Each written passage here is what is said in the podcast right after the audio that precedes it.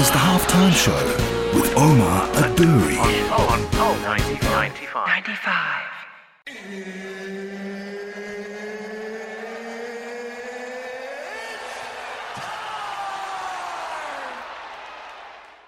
Oh, he lifts the fire and what a goal! This is the halftime show with Omar Adouri on Pulse 95. Nice strike!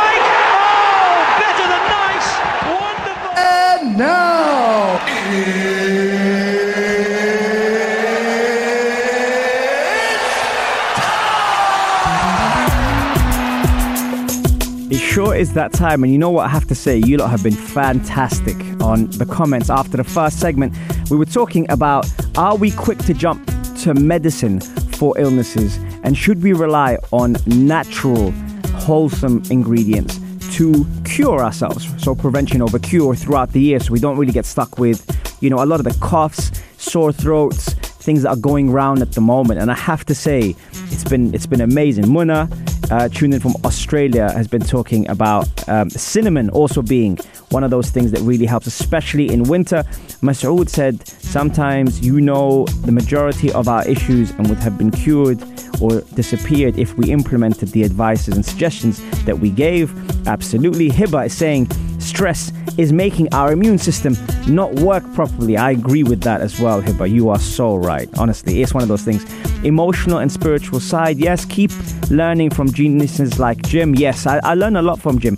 Jim, I like Brian Keane as well.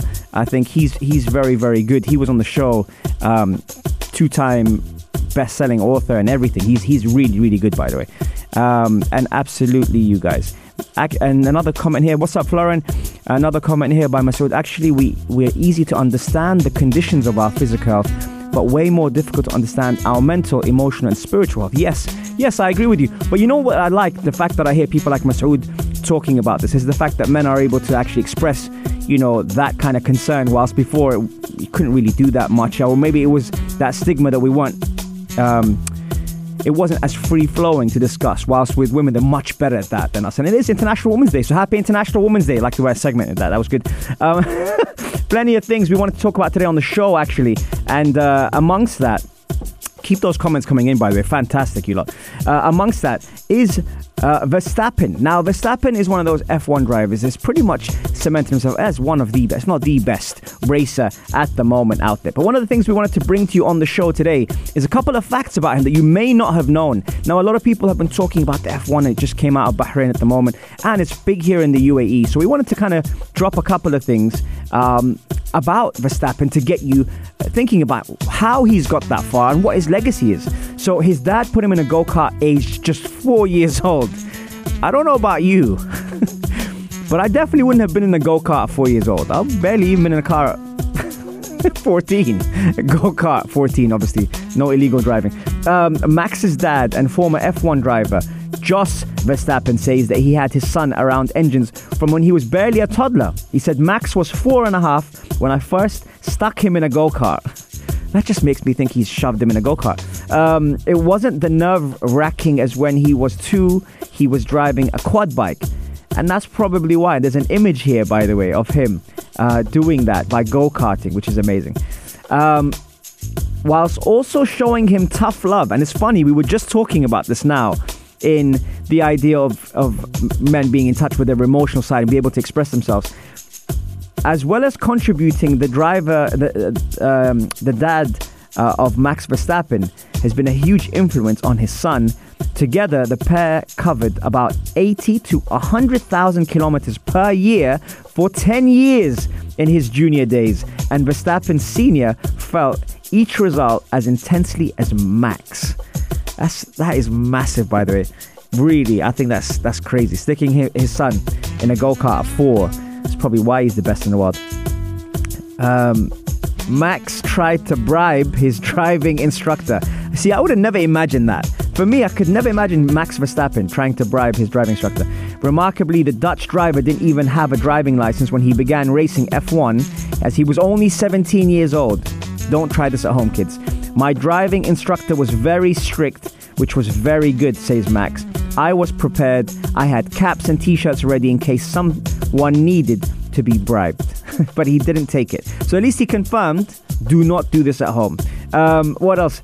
He wears his seatbelt loosely. Okay, don't do that either. God, this is really a bad segment for people who are wanting to get into driving. Uh, five, his teammates cannot get their heads around how Max prepares before races. The Red Bull, the, Max's former Red Bull racing team, May Alex Albon says that Max has a lot of self confidence, but is not to be confused with arrogance. And that is a very, very thin line, by the way. There are times when he's getting ready for qualifying races and looking at data or whatever, and Max is playing FIFA or Call of Duty. Hey, not a bad thing to do. Um, yeah, there is a thin line between that. Also, we have here on the things you didn't know about Max Verstappen. During his first F1 win, he gave his dad a nosebleed. what are we doing here? Max reckons the time he made history by winning his first F1 race in Spain, aged just 18, he said, I started cramping with five laps to go, just with the excitement and the focus. He said, recalling the final moments in the car, it was crazy. There was a lot of pressure. My dad's nose started bleeding. I can't even imagine how it was sitting in the driver's room watching the final laps unfold. Uh, that also is, something remarkable. You know, when your dad is watching you do something and you're achieving something for the first time, he, he got a nosebleed from watching his son win. Um, what else do we have here? We have he can switch off his brains to distractions. We talk about this a lot on the show, actually. Disconnecting is one of the hardest things to do from the noise, from people's opinions, from social media, so many things. But Max Verstappen, one of the reasons why he is where he is today is because he's able to disconnect from what people say and how people do. And I think that's one of the biggest, biggest things um, that's put him as, you know, the best in the world. Um, he has also made Lewis Hamilton up his game. Yes, so for those Lewis Hamilton fans who probably switched off when I started talking about Max Verstappen, one of the things that could have been the best thing to happen to Lewis Hamilton was the fact that Max Verstappen stepped on the scene. And since he's been winning and they've been going head to head, and yes, even with the controversy that's happened in the recent years, it's also helped improve Lewis Hamilton. It's like that Messi Cristiano effect. Having them in the same era has really helped him step up his game. And uh, there's no ceiling to what he can achieve. Most expert, experts are clear in one point. Max's future is bright, and he's nowhere near the pinnacle, but he's very close. Max will be remembered as one of the best Formula One drivers of his age, says McFadden. He's such a magical talent, and there's no doubt he will win a world title at Coulthard. Only the racing gods can get in the way of Max being crowned world champion. This segment was pretty much about the legacy of Max Verstappen and also why he is where he is in the world of racing. I hope you guys enjoyed that. We're going to take a quick break, and when we're back, we're going to continue more with some fantastic work on the only place to be at 3, the halftime show on Pulse 95. This is Pulse 95. Tune in live every Monday, Wednesday, and Saturday from 3 p.m.